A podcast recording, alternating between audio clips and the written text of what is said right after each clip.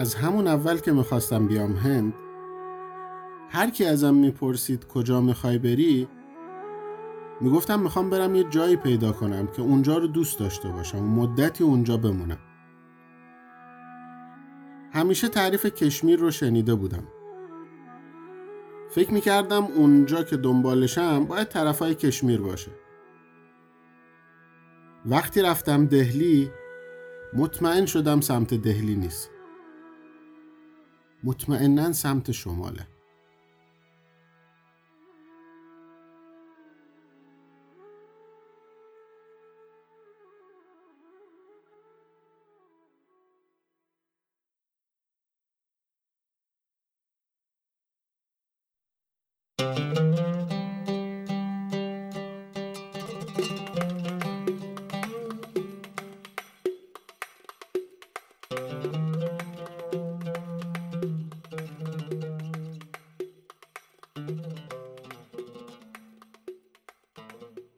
سوار اتوبوس هاریدوار شدم. قبلا توی کتاب راهنما خونده بودم که اگه دنبال سنت هندوها هستین بهترین جا برای دیدن اون هاریدواره. برعکس ریشیکش که علکی معروف شده و هزاران توریست فقط از هاریدوار رد میشن بدون توقف که به ریشیکش برن به نظر منم هاریدوار واقعا از ریشیکش جالبتر بود. توی اتوبوس خوابم برده بود که وقتی بیدار شدم دیدم با فاصله 20 متری جاده رودخونه بسیار پرآبی جاریه که اگه آبش 5 سانتی متر بالاتر بیاد کل جاده رو آب می‌گیره. فهمیدم این باید رود گنگ باشه و منم باید نزدیکای هاریدوار باشم. دمدمای غروب رسیدم و سنت زیبای هندیا که به یاد گذشتگانشون قایقایی با برگ می‌سازن و اونا رو پر از گل می‌کنن و به رودخونه میسپارن و از نزدیک دیدم.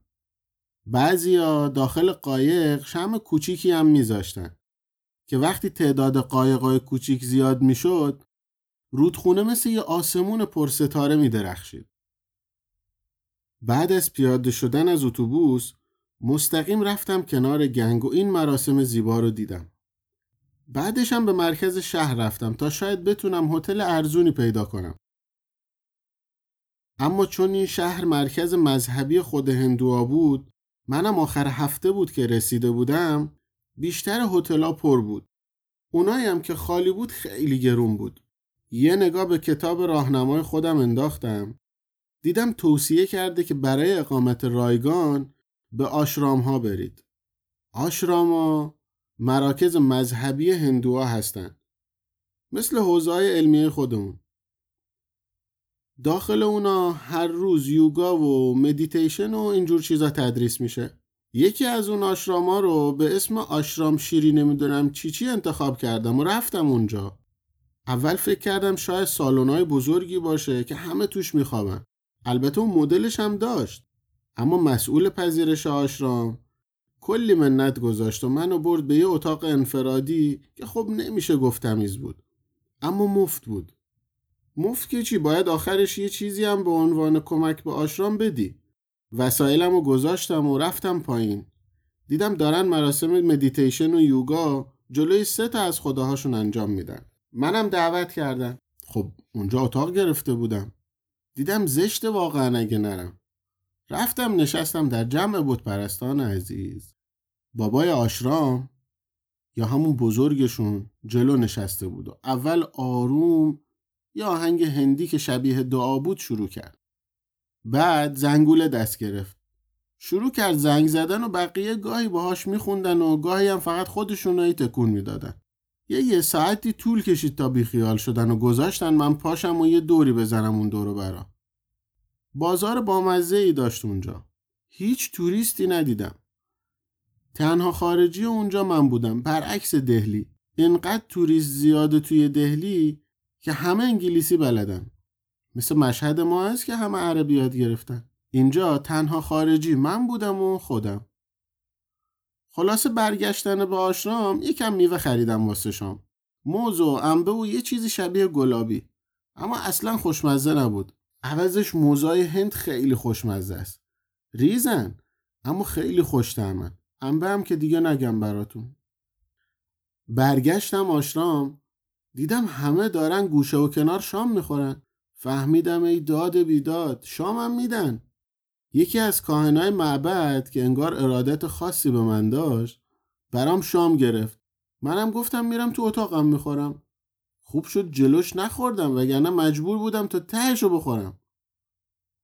همینقدر بگم که فقط یه قاشق چشیدم. بقیهشو دادم به یکی دیگه از طلبه ها بند خدا چقدر حال کرد. لابد پیش خودش گفت این پسر عجب طلبه با اخلاصیه. رفتم تو اتاق. میوه هامو به غیر از اون میوه بدمزه خوردم و خوابیدم. ساعت پنج صبح. صدای زنگی مثل زنگ خونه بیدارم کرد. اما باز خوابیدم. بالاخره انقدر زنگ زدن تا بیام بیرون برای نیایش صبح. منم در حال چرت زدن نشستم جلوی بت بزرگ و نشسته تو خواب و بیداری مدیتیشن کردم. بعدش آقای کاهن معبد به زبون بیزبونی بهم فهموند باید بری حالا تو اتاق دوباره مدیتیشن تمرین کنی. منم گفتم چشم. همین الان میرم بقیه مدیتیشن رو تو اتاق انجام میدم. اتفاقا جاتون خالی چه مدیتیشن پرباری هم بود. تا ساعت هفت بیشتر نتونستم بخوابم. چون بازم اون کاهن محترم اومد سراغم. یعنی این آدم عزمش رو جزم کرده بود از من یه هندوی با ایمان بسازه. گفت پاشو بریم زیارت. دستم و گرفت و بردم بیرون و بعد از رد شدن از چند تا خیابون رسیدیم به تلکابین. بند خدا خودش برام بلیت تلکابین گرفت. قیمتش دیویس روپیه بود. بدون صف منو سوار کرد. همه هندیا صف وایساده بودن.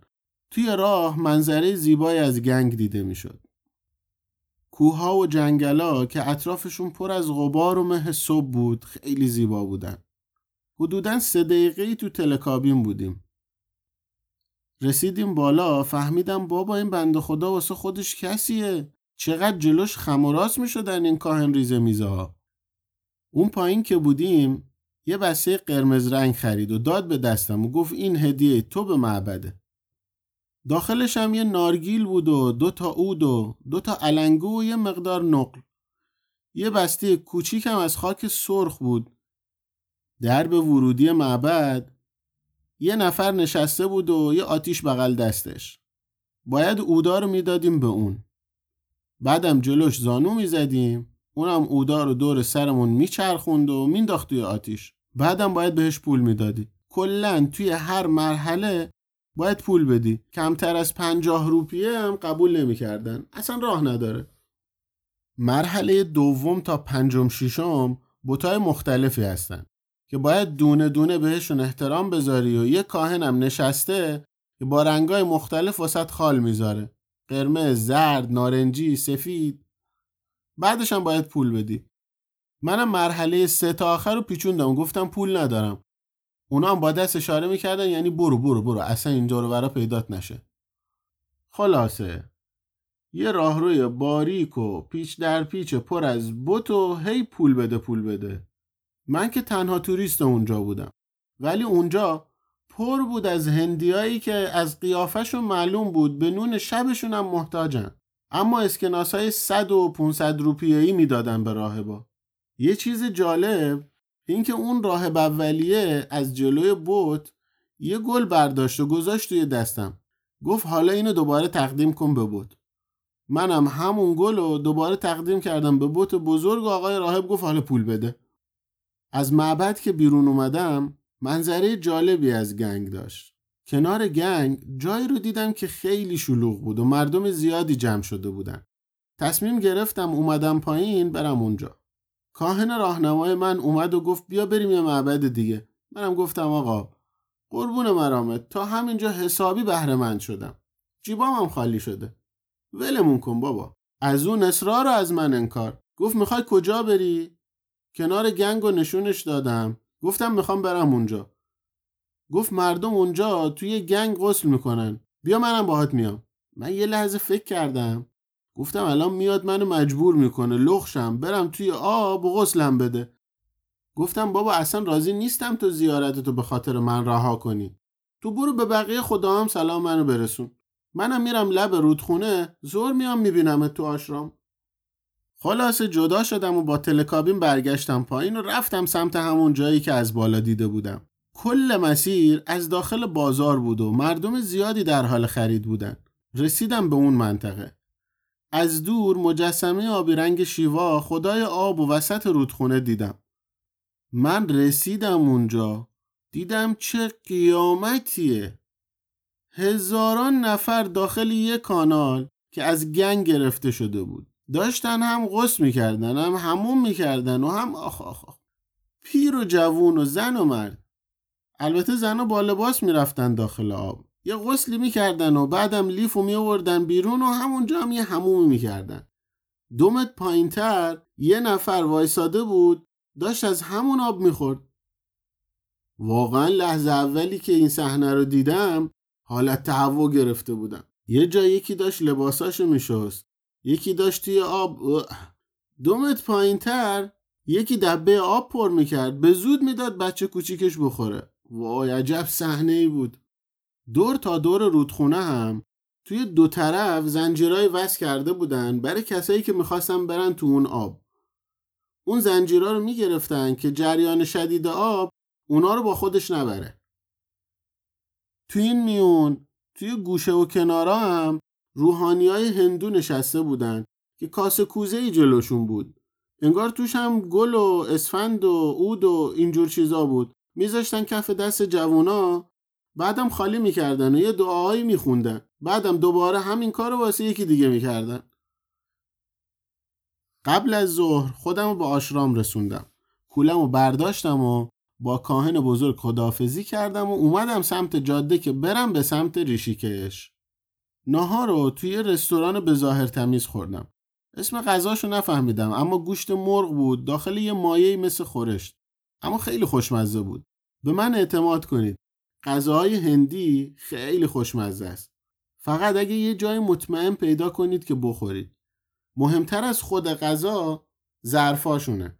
چون خود غذا که یا داره میجوشه یا کباب میشه یا سرخ میشه. اما ظرفا و لیوانا. باید خیلی دقت کنید که اونا تمیز باشه. این مرغا هم نمی‌دونم به یه شیوه خاصی انگار درست شده بود. انقدر نرم بود انگار مثل پنیر شده بود. به صلاح آب می‌شدن توی دهن. این غذا رو هم باید با برنج میخوردی یا نون؟ حالا نوناشون یا پالو یا چاپاتی. من با چاپاتی خوردم. البته برای احتیاط همیشه ماست هم بگیرین که اگه احتمالاً سوختین یه چیزی داشته باشین که اثر فلفل و خونسا کنه. بعد از نهار با یه ریکشا اومدم تا ریشیکش.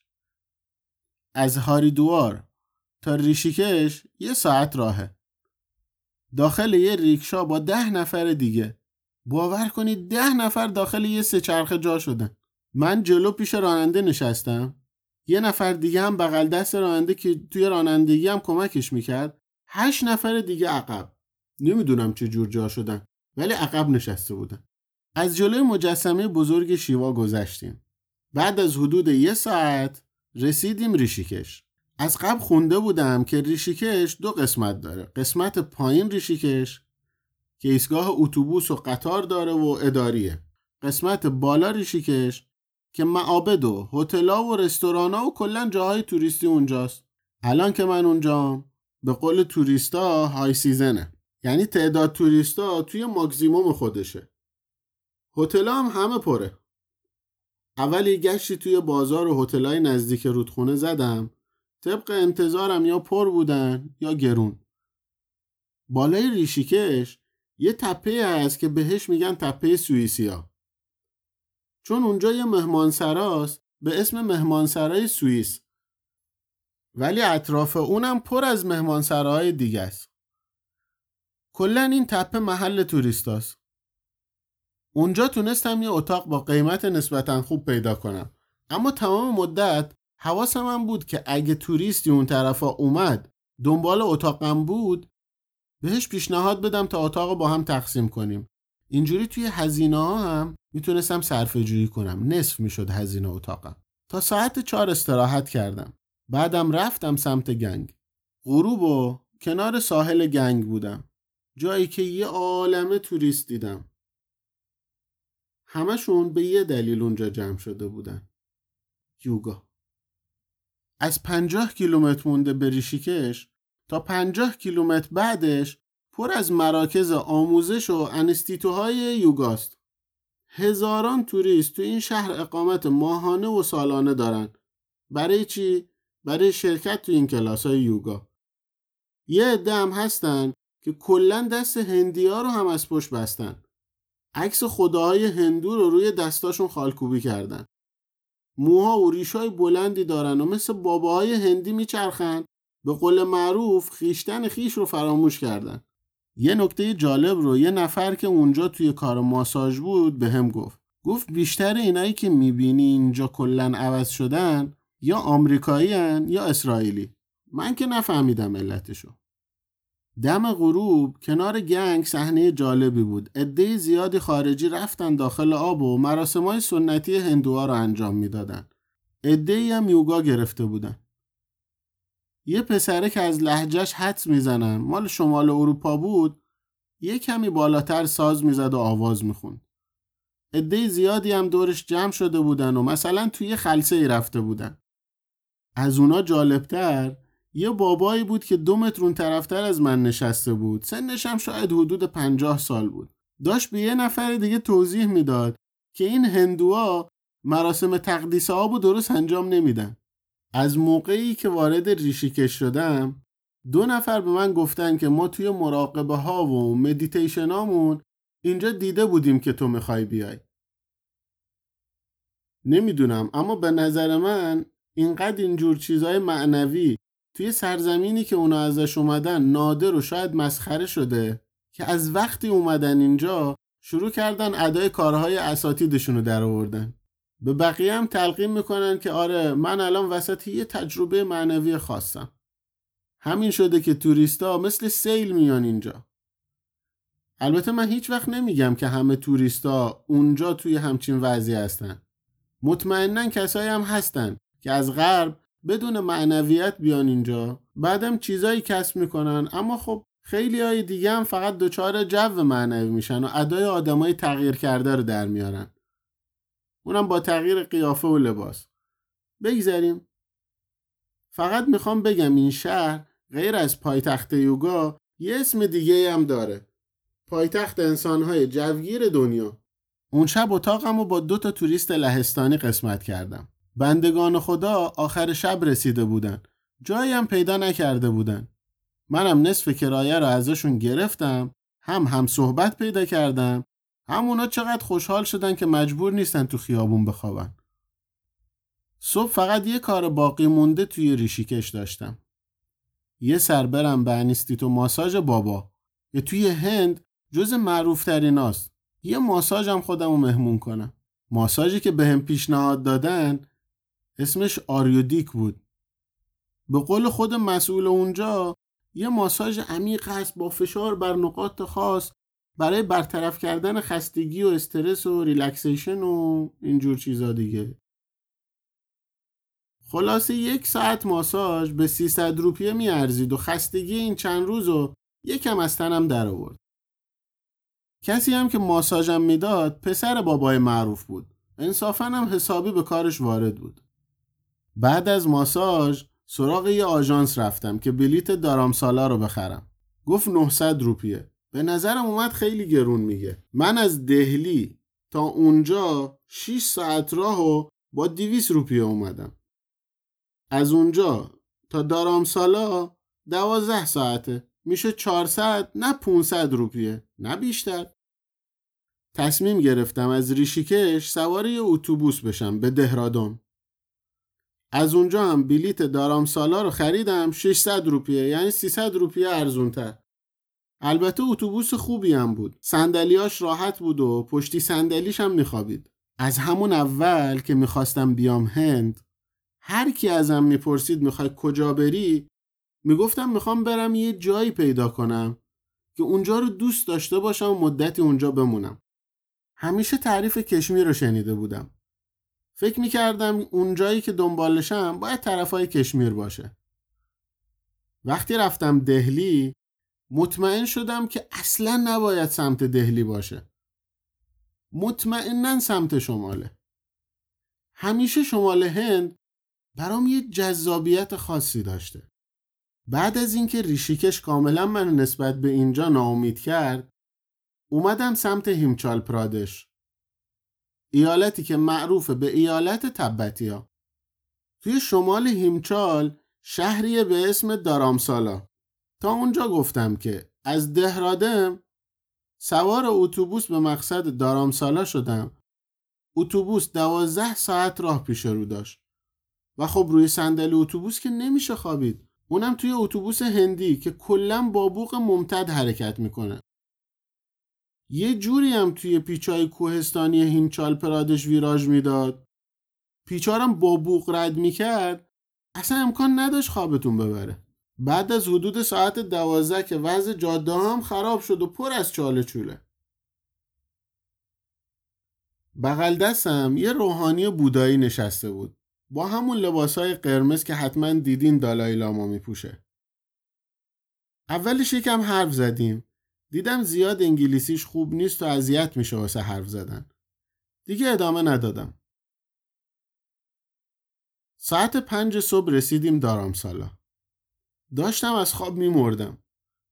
توی کتاب راهنمام خونده بودم که دارامسالا چیزی نداره و برید به مکلود گنج از اتوبوس که پیاده شدم تاکسی ها حمله کردن به من. می‌خواستم با چند برابر قیمت منو ببرن. وقتی گفتم چقدر می‌گیری تا مکلود گنج گفتن آره خیلی دوره و فلان و 500 روپیه میشه و فلان. گفتم برو بابا می‌دونم خیلی هم نزدیکه. خلاصه اومدم بیرون ترمینال. پنج صبح بود. همه جا بسته بود. البته هوا هم خیلی سرد بود.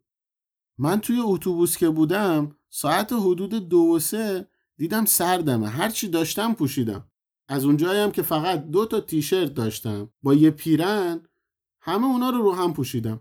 خلاصه خیلی سردم بود و نمی‌خواستم اونقدرم پول بدم به اون راننده تاکسیا. اول یه نگاهی توی کتاب راهنما انداختم یه هتل ارزون اونجا پیدا کردم.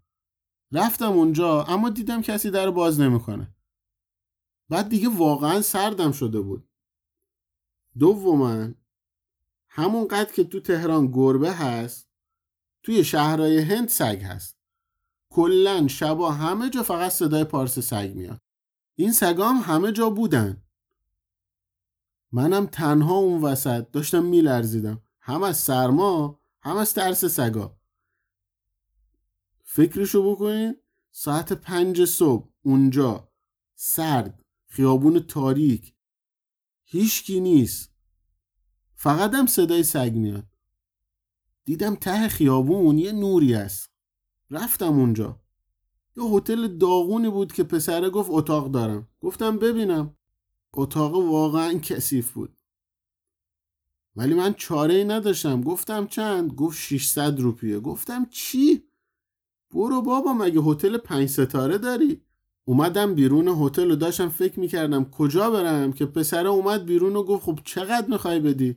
گفتم تهش دیویستا خلاصه سر 300 روپیه توافق کردیم و اون اتاق آشغالی رو گرفتم. از سرما چشامو بستم و فقط رفتم زیر اون پتوهای کسافت توی چشم به هم زدنی خوابم برد. چهار روز بود خواب درست نداشتم. از دهلی که راه افتادم بعدشم هاریدوار و ریشیکش بعدم دهرادام و بعدم دوازده ساعت تو اتوبوس تا اینجا. واقعا داغون بودم. بغل اتاق آشغالیه؟ اتاق رسپشن هتل بود. تلویزیونشونم کلا روشن بود و آهنگ هندی پخش می‌کرد. اما اینم باعث نشد که خوابم نبره. قبل خواب فکر کردم اینجا هم اونجایی نیست که دنبالشم. از خواب که پا شدم ساعت ده بود. گفتم برم یه چیزی پیدا کنم واسه صبونه بیرون که رفتم اولین چیزی که دیدم کوههای پوشیده از درختای کاج بود. خیلی قشنگ بود. لبخند اومد روی لبم. مطمئن شدم دارم درست میرم. یه قنادی پیدا کردم و از شیرینی های محلی هر کدوم یکی خریدم و با یه آب میوه شد صبحونم. همون که از در شیرینی فروشی اومدم بیرون دیدم یه اتوبوس وایساده که شوفرش داد می‌زنه مکلود مکلود. سری پریدم بالا. بعد 15 دقیقه رسیدم مکلود.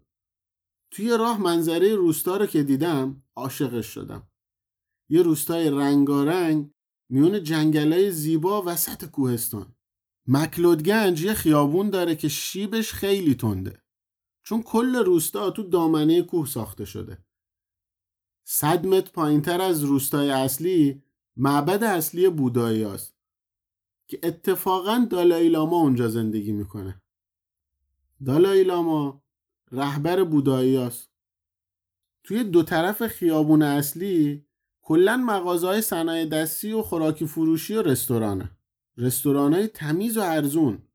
برعکس دهلی که کل شهر رو میگشتی یه رستوران تمیز نداشت. اینجا پر از رستورانایی بود که دوست داشتم تو همهشون غذا بخورم. همینطوری خیابون گرفتم و اومدم بالا ترسیدم به یه میدون کوچیک که مثلا میدون اصلی ده بود. سمت راست رفتم یه کمی جلوتر دیدم یه کافه است که یه بالکن خیلی قشنگ و بزرگ جلوشه. نوشته بود اتاق خالی داریم. رفتم داخل و پرسیدم آقا اتاقتون چند؟ اون مرد خوش برخورد پشت میز گفت اول اتاق رو ببین بعد درباره قیمت حرف می‌زنیم. اتاق رو به هم نشون داد. کلا مسافرخونه تشکیل شده بود از چند تا خونه قدیمی محلی تو در تو که به همدیگه راه داشتن. اتاقاشون هم اجاره می‌دادن. اتاقی که به من نشون داد دستشویی همومش با چند تا اتاق دیگه مشترک بود. اما خود اتاق خیلی تمیزتر از اتاقی بود که توی دارام سالا گرفته بودم. مرد صاحب مسافرخونه گفت چند شب می‌خوای بمونی؟ گفتم بستگی داره به قیمت اتاق. گفت دیویس روپیه خوبه؟ حالا چند شب میمونی واقعا دیویس روپیه هیچی نیست. میشه کمتر از چهار دلار. یعنی دوازده هزار تومن. البته این قیمت مال زمانی بود که خیلی هم بد بیاری نداشتیم. گفت اول اینو بدون که اینجا اینترنت هم رایگانه. بعد رستورانمونم قیمتاش نصف بقیه جاهاست. واقعا راست می‌گفت. منم اون اتاق و درجا برای سه شب گرفتم. سری رفتم و وسایلم و از اون مسافرخونه آشغالی دارامسالا آوردم اینجا. چون حتی حاضر نبودم یه دقیقه دیگه اونجا بمونم. توی این سه روز برنامه این بوده. صبح تا نو میخوابم بعد میرم توی بالکن مسافرخونه همزمان با خوردن صبونه یه چرخی هم توی اینترنت می‌زنم. بعدم میرم واسه قدم زدن.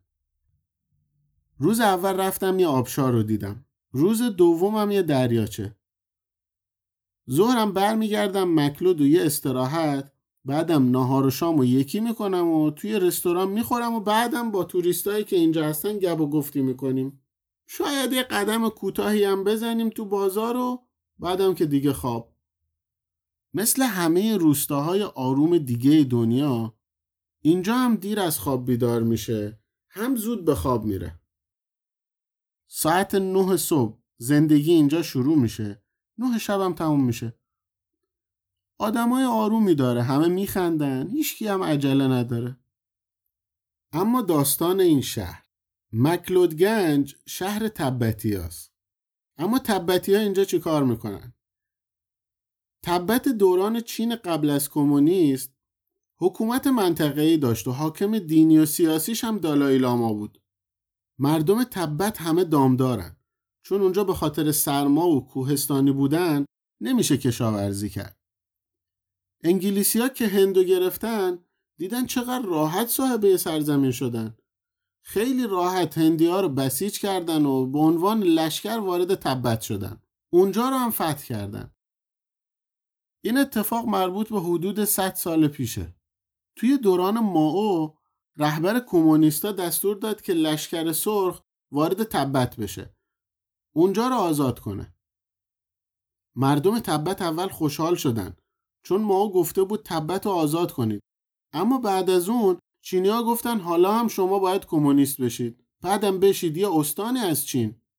تبتی ها برای خودشون زبون تبتی داشتن. چینیا گفتن باید اونو فراموش کنید.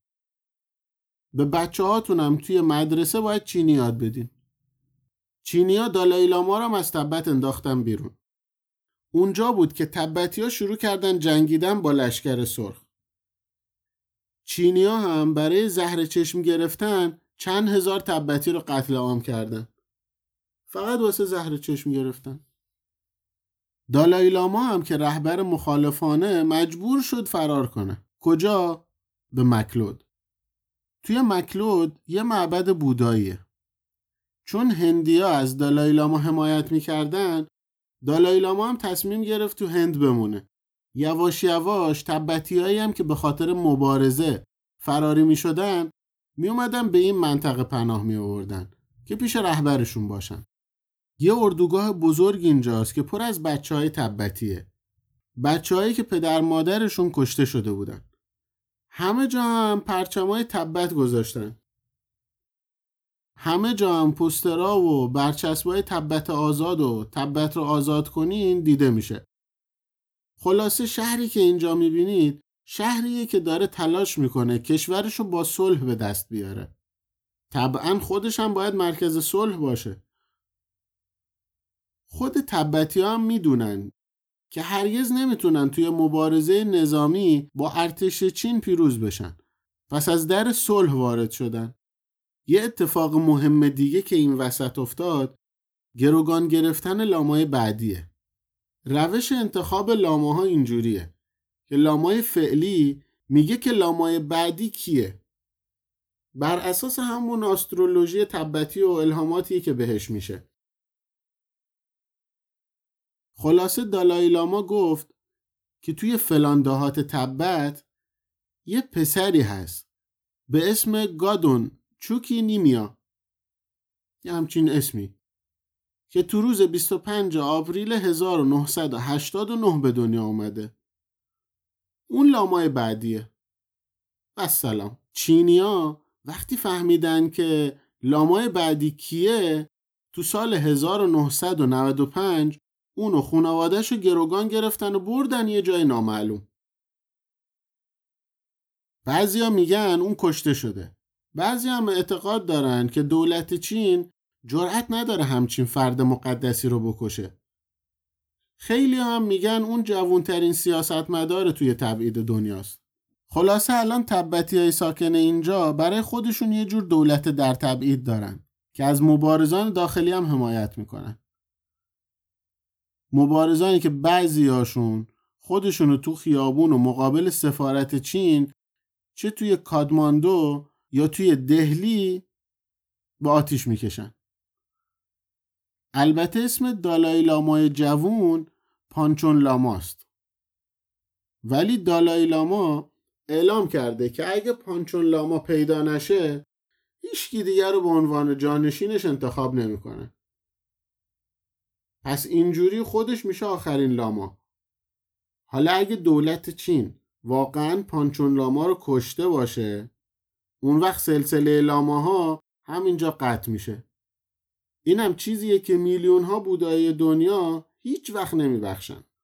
یه دوست راهب تبتی پیدا کرده بودم که به من قول داد دالای لاما رو نشونم بده. به قول خودش عمل کرد. منو برد برای دیدن دالای لاما. البته گفته بود که نمی‌تونم اونو از نزدیک ببینم. شاید از دور بشه ببینمش. منم رضایت دادم. داخل معبد یه خونه بزرگ بود که محل زندگی دالای لاما بود.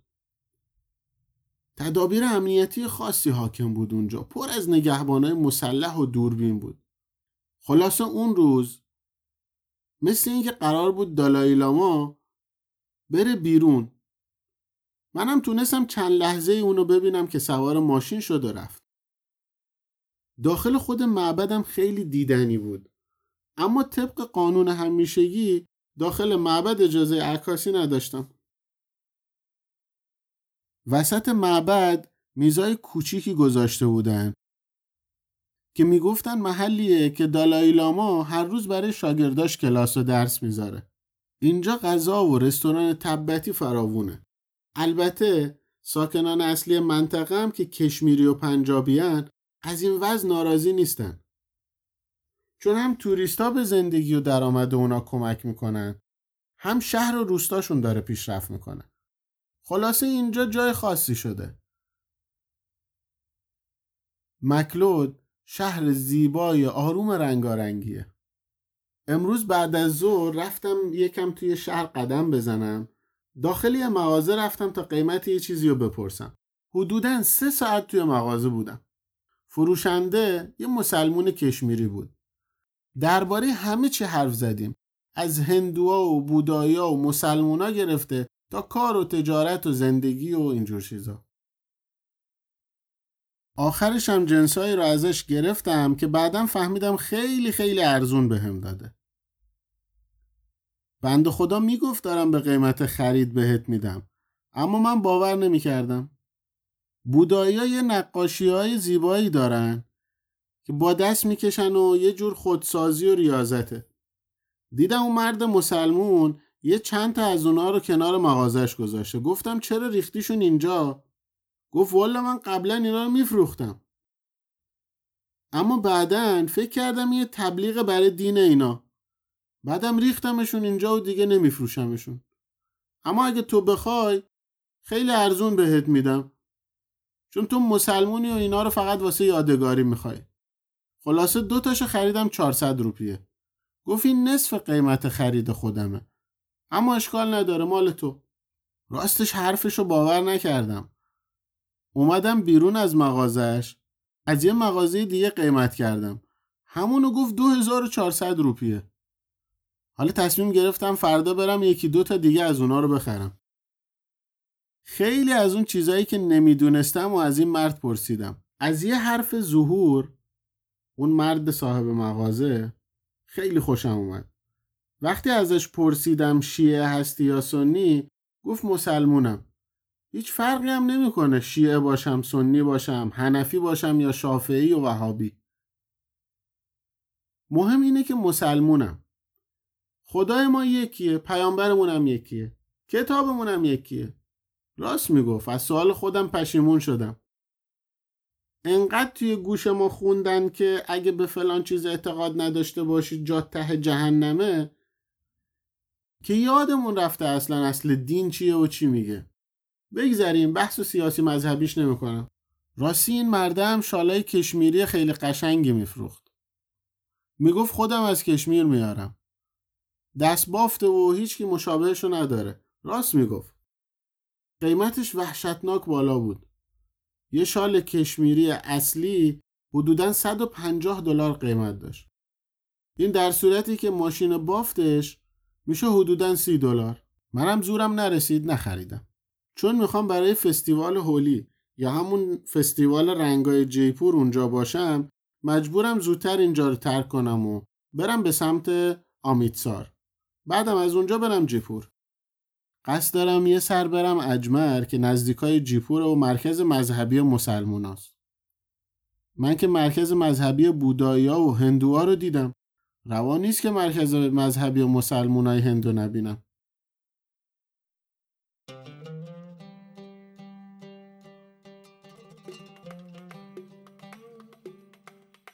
سفرنامه که شنیدین حاصل تجربه مرتزا اردبیلی عزیزم بود. یه قسمت کوتاه از سفرنامه هندی که یه دنیا اطلاعات و تجربه داره. مرتزا کشورهای زیادی رو تجربه کرده که بیشترشون هم نوشته و با قلم جذابش با جزئیات تعریف کرده. بهتون قول میدم که از خوندن سفرنامه هاش سیر نمیشید. برای خوندن بقیه سفرنامه هاش می‌تونید با آدرس وبلاگش که توی توضیحات اپیزود گذاشتم برید. این سفرنامه هم با موافقت خود مرتزای اردبیلی صاحب این سفرنامه خونده شده. پادکست سفرنامه خانه یه محفل صوتی برای مرور خاطرات تصویری سفر هاست. برای اونایی که به تجربه های ناب نیاز دارن. تا دنیای خودشون رو جذاب تر کنن. از حاشیه امن خودشون بزنن بیرون و روتین رو تبدیل کنن به هیجان. اگر از سفرنامه خانه لذت می‌برید لطفا به دیگرانم معرفی کنید. سفرنامه خانه رو می‌تونید توی اپهای مخصوص پادکست مثل Castbox، Apple Podcast Google Podcast یا ناملیک و بقیه اپهای پادگیر بشنوید. توی اینستاگرام و توییتر هم پیگیر سفرنامه خانه باشید تا ویدیوها و عکسای تکمیلی رو هم ببینید. follow هم یادتون نره.